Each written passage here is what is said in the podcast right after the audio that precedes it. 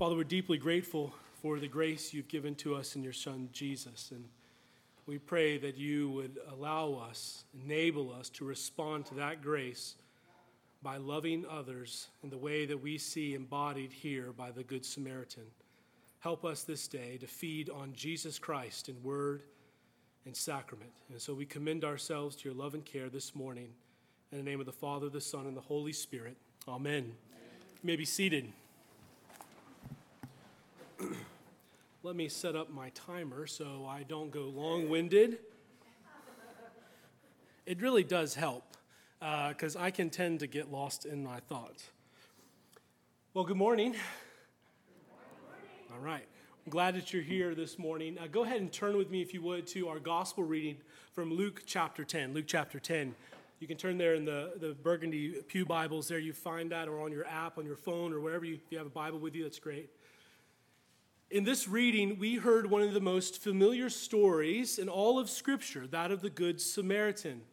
And this morning, I want us to situate the story of the Good Samaritan, certainly within the context that Luke provides, but also within the context of the sermon from last week. Last week, we looked at Paul's admonition for Christians to practice burden bearing love, right? Bear one another's burdens and so fulfill the law of Christ. Remember that from last week, from Galatians 6, verse 2. So last week we looked at Paul's admonition for Christians to practice burden bearing love as an expression of walking in step with the Spirit of God. And for Paul, burden bearing love is the antidote to division and strife within the church because it resists one of the chief causes of such division, namely conceit or pride in our hearts. And we concluded last week by identifying two practices that come out of the two qualities of this type of love that root out conceit in our hearts, freeing us to embody this type of love. And those two practices were this remember Jesus. Remember Jesus and his burden bearing love that he's given for you. Right? That was that quality, the quality of, it, of that love being cross shaped, being sacrificial. And then that second practice was confession. Confession. When we recognize the conceit in our hearts and confess this to God, it begins to produce in us a self aware humility, a self aware humility, and that is necessary for us to resist conceit. Right? Paul says, Keep watch over yourselves. Don't think more of yourselves than you ought to think.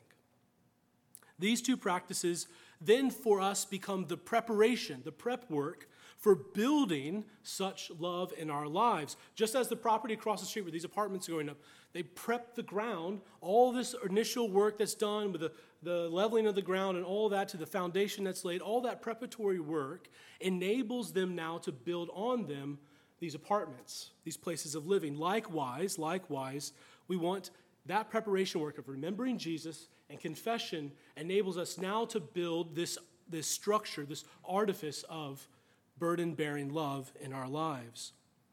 And so this week, our gospel reading gives us, in the parable of the Good Samaritan, a practical blueprint, a practical blueprint for how to practice such love.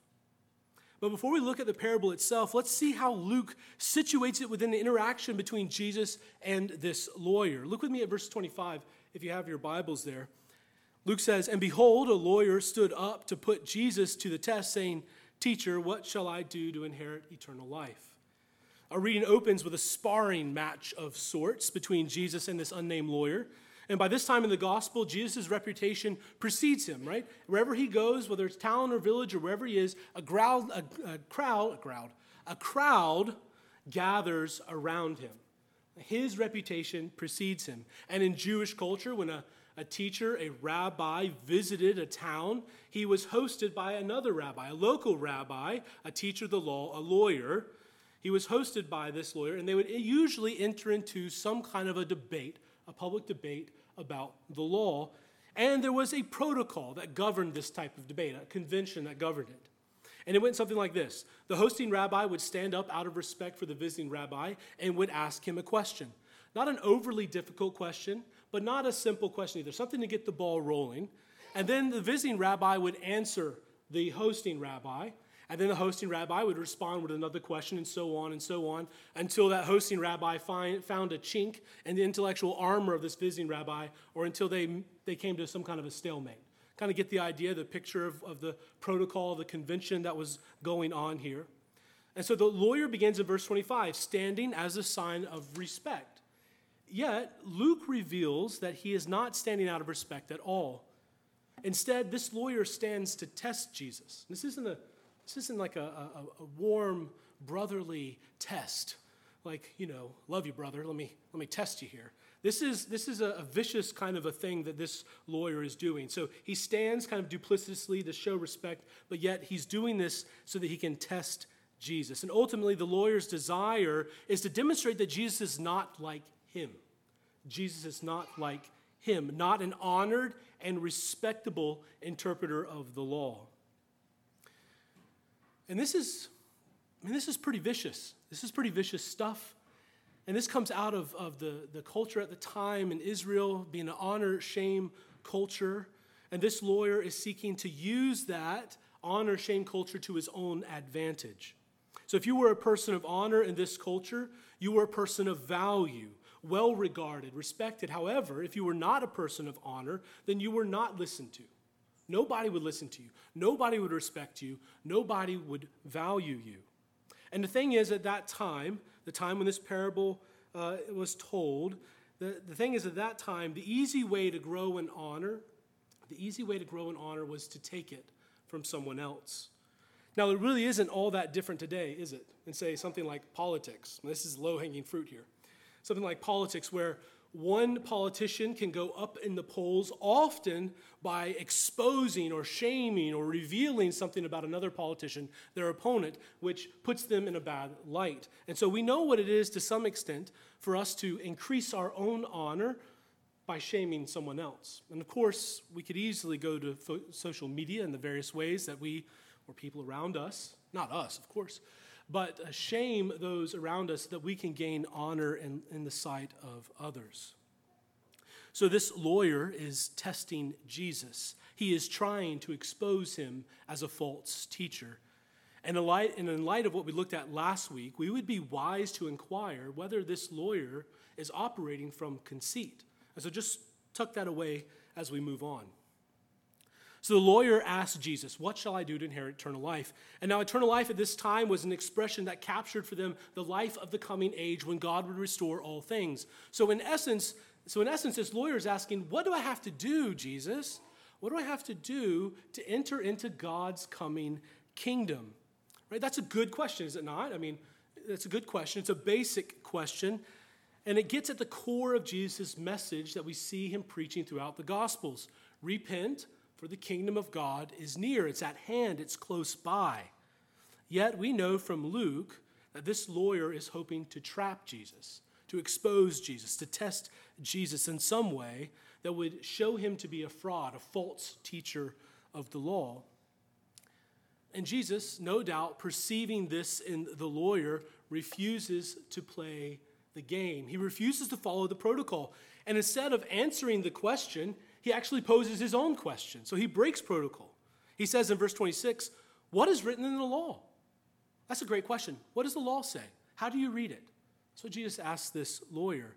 And the lawyer, somewhat stunned certainly by Jesus' response or his lack of answering that question, but rather posing the question, he responds in verse 27 You shall love the Lord your God with all your heart, with all your soul, with all your strength and with all your mind, and your neighbor as yourself.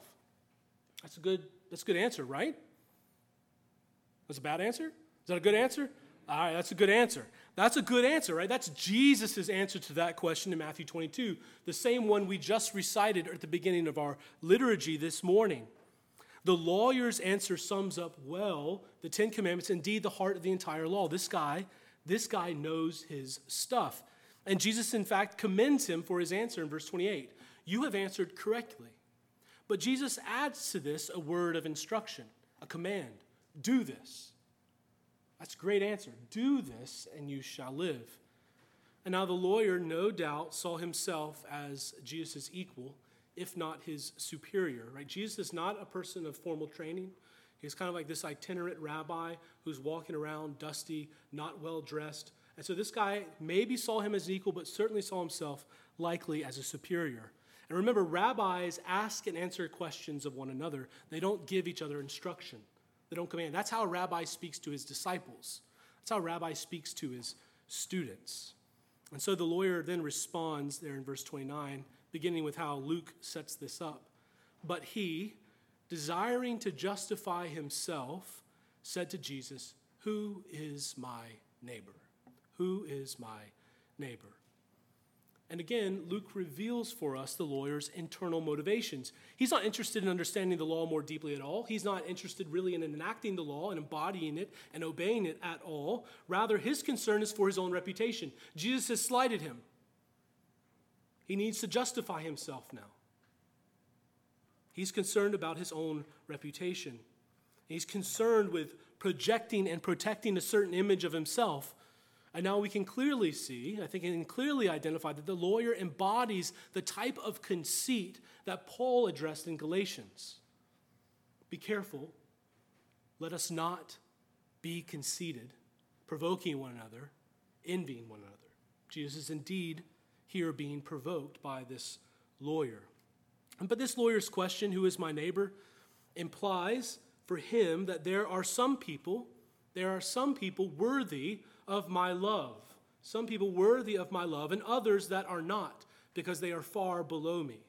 You know, those folks, if I were to love them, would bring my reputation down. The kind of love that's not just like spoken, I love everybody, but the kind of love that comes beside the person in need of love and binds them up, holds them up, touches them, cares for them, that kind of dirty love in the sense of like it's a messiness of it, the messiness of life. It's a clean and pristine love that can just say, I love everyone.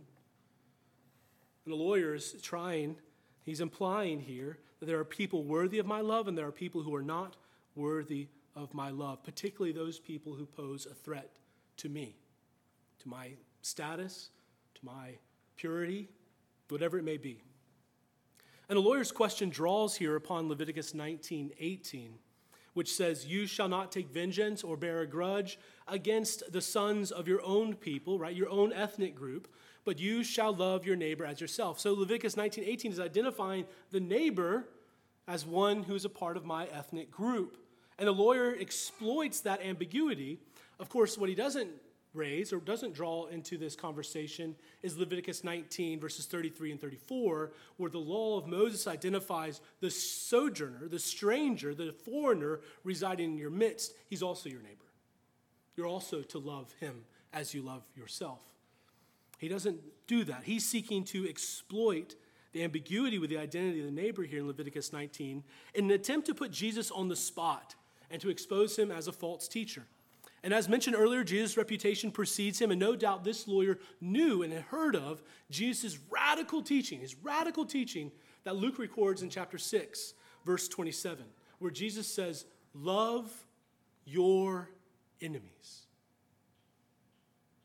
Not just love your neighbor, love your enemies, your brother, as well as the foreigner who resides in your midst. You know, the ones you hate. Love your enemies. And Israel had endured Greek and Roman overrule and oppression for hundreds of years now in the land of Israel and throughout the diaspora. And from the lawyer's perspective, it could not be generally assumed that those dwelling among the people of Israel were neighbors. In his reading of the law, neighbor referred to a faithful, law following Jew only. Only. And not to unfaithful Jews, and certainly not to those Samaritans Certainly not to those Gentiles, the Greeks and the Romans.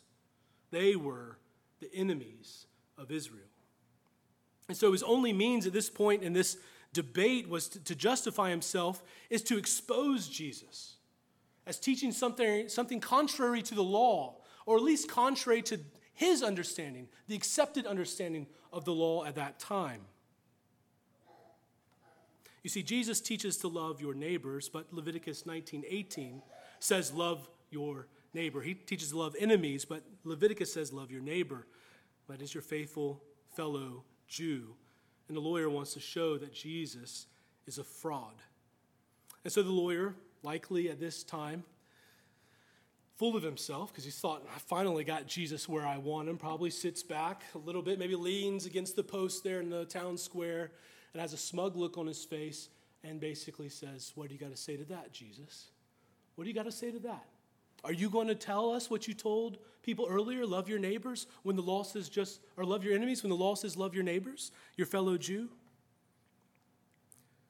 Yet once again, once again, Jesus refuses to answer the question. He refuses to play by the rules with, with providing a simple statement. Rather, he tells a story.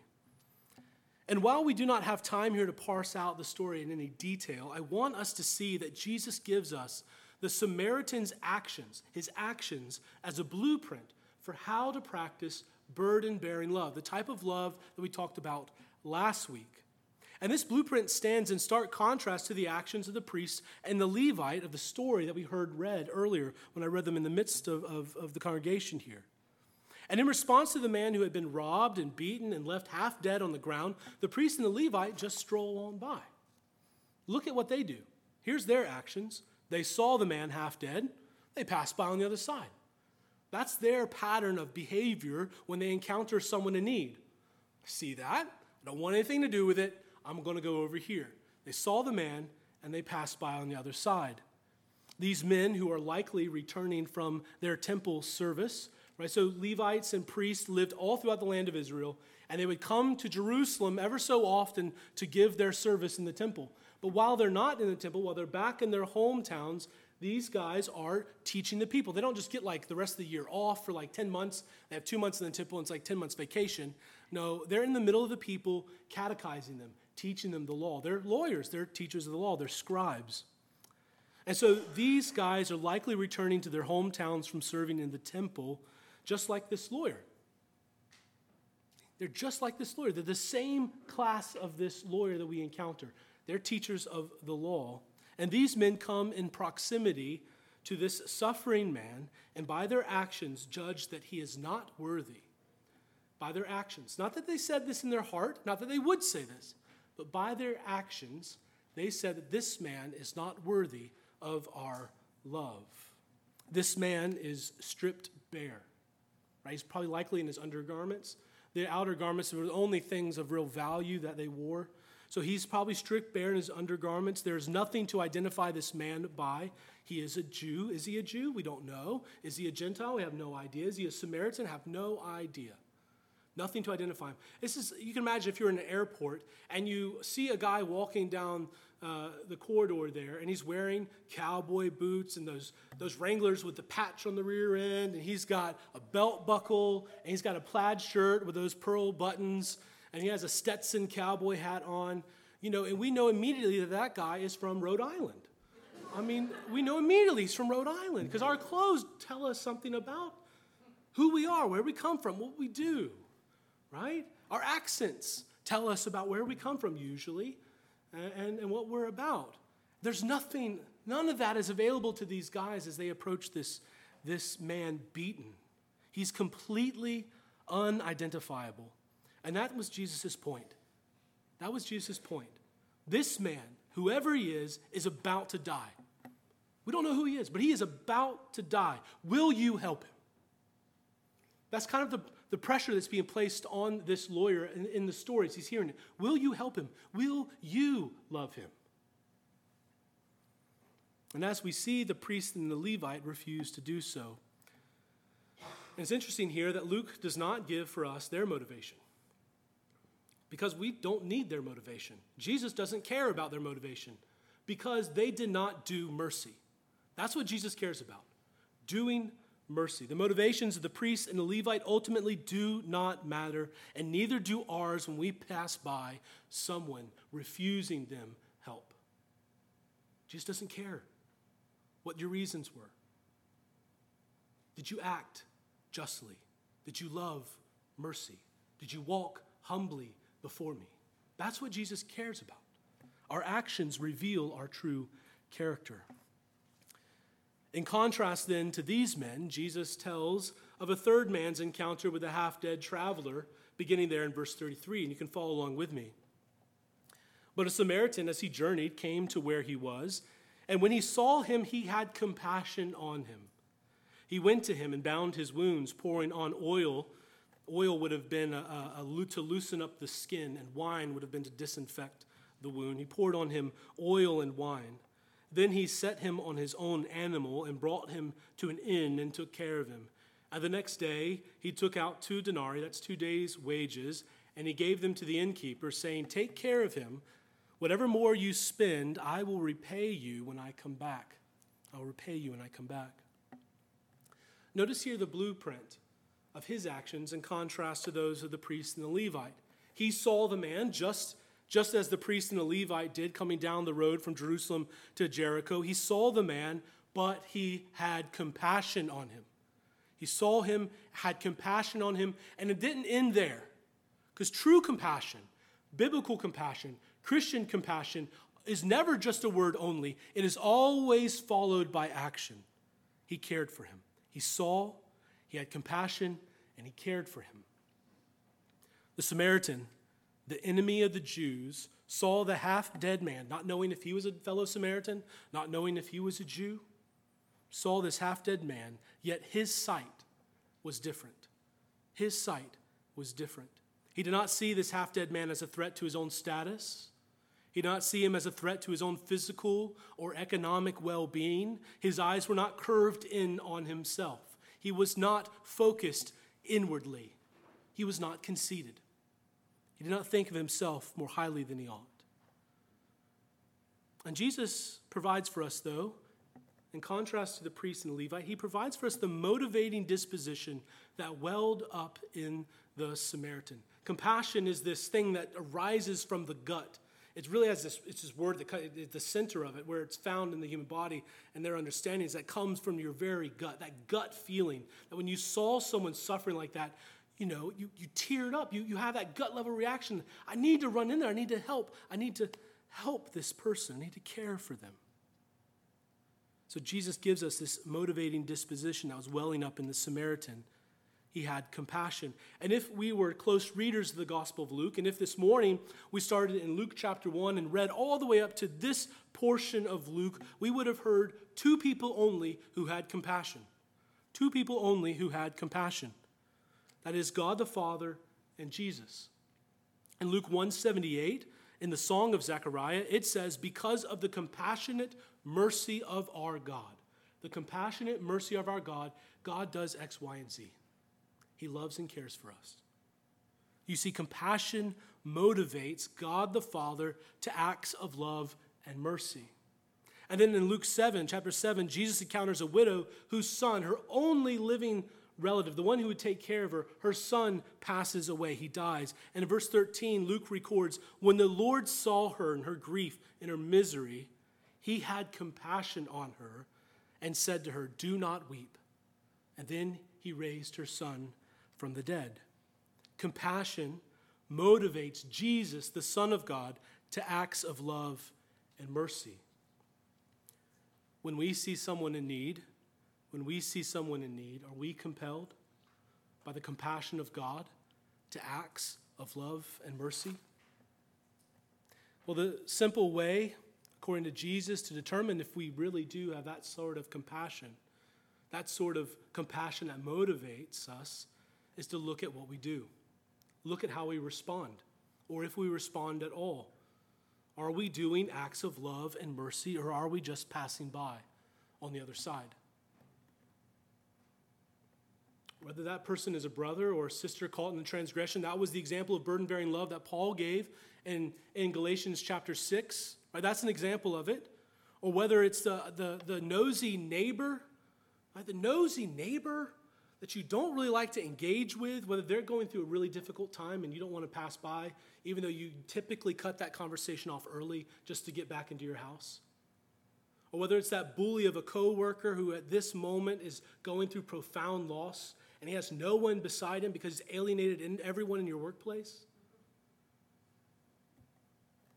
Are you doing acts of love and mercy, or are you just passing by these folks? When we see them, whoever they are, lovable or unlovable, pure or impure, do we do acts of love and mercy, or do we pass by on the other side? You see, love and mercy are fruits of the Spirit. When we walk in step with the Spirit, as we looked at last week, we do acts of burden bearing love, acts of love and mercy. And why do we do that? For Paul, it's because Compassion motivates the Spirit of God that dwells within us to have us do love, acts of love and mercy. The Father, the Son, and the Holy Spirit, all three of the Godhead, are motivated by compassion. Well, the Samaritan saw the half dead man and had compassion on him, just like our covenant God has compassion on us. And his compassion produced acts of love and mercy, acts of burden bearing love. And this burden bearing love of the Samaritan is sacrificial and discerning. It's sacrificial and discerning. The Samaritan's burden bearing love is defined by sacrifice. He sacrificed his safety. This was a dangerous road. Those robbers might still be looking around the corners, waiting for someone to come to his aid. So they might jump out, beat him, strip him, take all his goods and services, and go their way. Right? He sacrificed his safety. He sacrificed his finances. He gave up two denarii, two days' worth of pay, and he entered into an open ended relationship with the innkeeper to pay whatever expense it took to care for this man. And he also sacrificed his time. He took the time to stop, to bind up his wounds, to put him on his animal, to take him to an inn, to spend the rest of that entire day with him, making sure he made it through the night. And in the morning, he said, I have to leave, but I will come back. The man sacrificed his time. You see, our safety, our finances, and our time are not more important. They're not more important than Jesus' command to us at the end of this story go and do likewise. But the Samaritan's burden bearing love is not only sacrificial, it's also thoughtful. The Samaritan gave according to the man's needs. See, burden bearing love requires a thoughtful compassion that discerns the true need a person has. Burden bearing love is not simply a matter of throwing money at someone as you pass them in the road, right? This is not burden bearing love. Just take, take, take, take $5. That's great, but that's not burden bearing love. Burden bearing love calls us into a closer relationship, an intimacy with the half dead man and his need in order to discern what is truly needed by that person. It's messy. You might get blood on you. You might have someone jump you in the street. Yet at the same time, at the same time, a thoughtful compassion, a discerning compassion is not an escape hatch well, they don't really need this or that. And I don't have what they actually need, so I'm just going to pass by on the side. Right? A thoughtful compassion can sometimes be used as an escape hatch to pass someone by.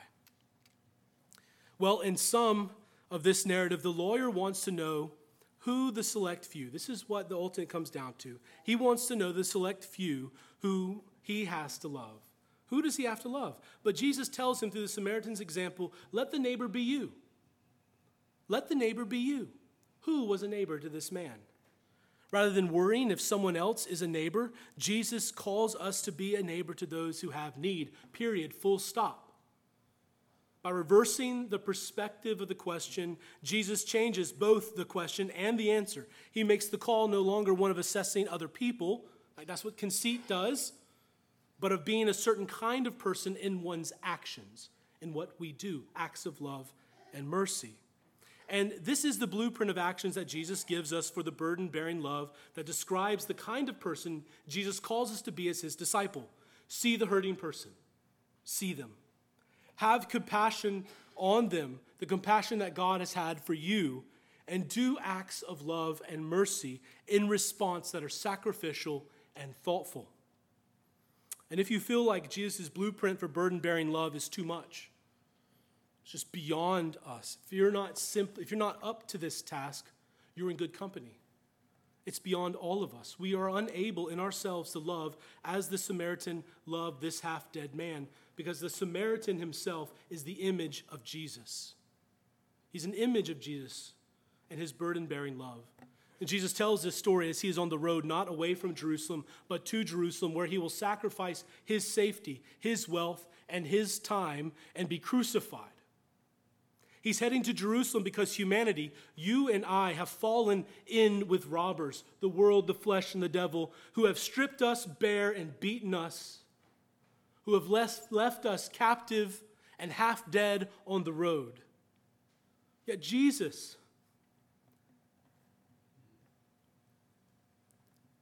He took human flesh, our flesh, and found us on the road. He had compassion on each one of us. He sacrificed His life for ours. He has poured oil and water into us and our wounds. We have received the sacrament of holy of the only begotten Son that heals and brings new life. We have been raised up to new life, resurrection, and placed on his mule. We have believed that Christ came in the flesh, died in the flesh, and has been raised to new life in the flesh, and we have been brought by him into the inn where his spirit is the innkeeper, the church and we are being healed here, week in and week out. In the church, by His grace, in order to go out on the road ourselves, bringing with us the compassion of God, so that we may give to those who are hurting, whether in our neighborhood or in our workplaces or wherever we find ourselves, the ointment, drink, and food of new and unending life in Jesus. All of this is beyond us beyond us. We are unable in ourselves to love as Jesus loved, yet he does not leave us to ourselves. And for that, we can say, Amen. He gives us his spirit, and he sets us within a family, a church, so that we may love and learn to love as he loved us with a burden bearing love. Therefore, Christ Church, brothers and sisters, by the power of the Spirit that is in you, walking in step with the Spirit, go and do likewise. In the name of the Father, and the Son, and the Holy Spirit. Amen.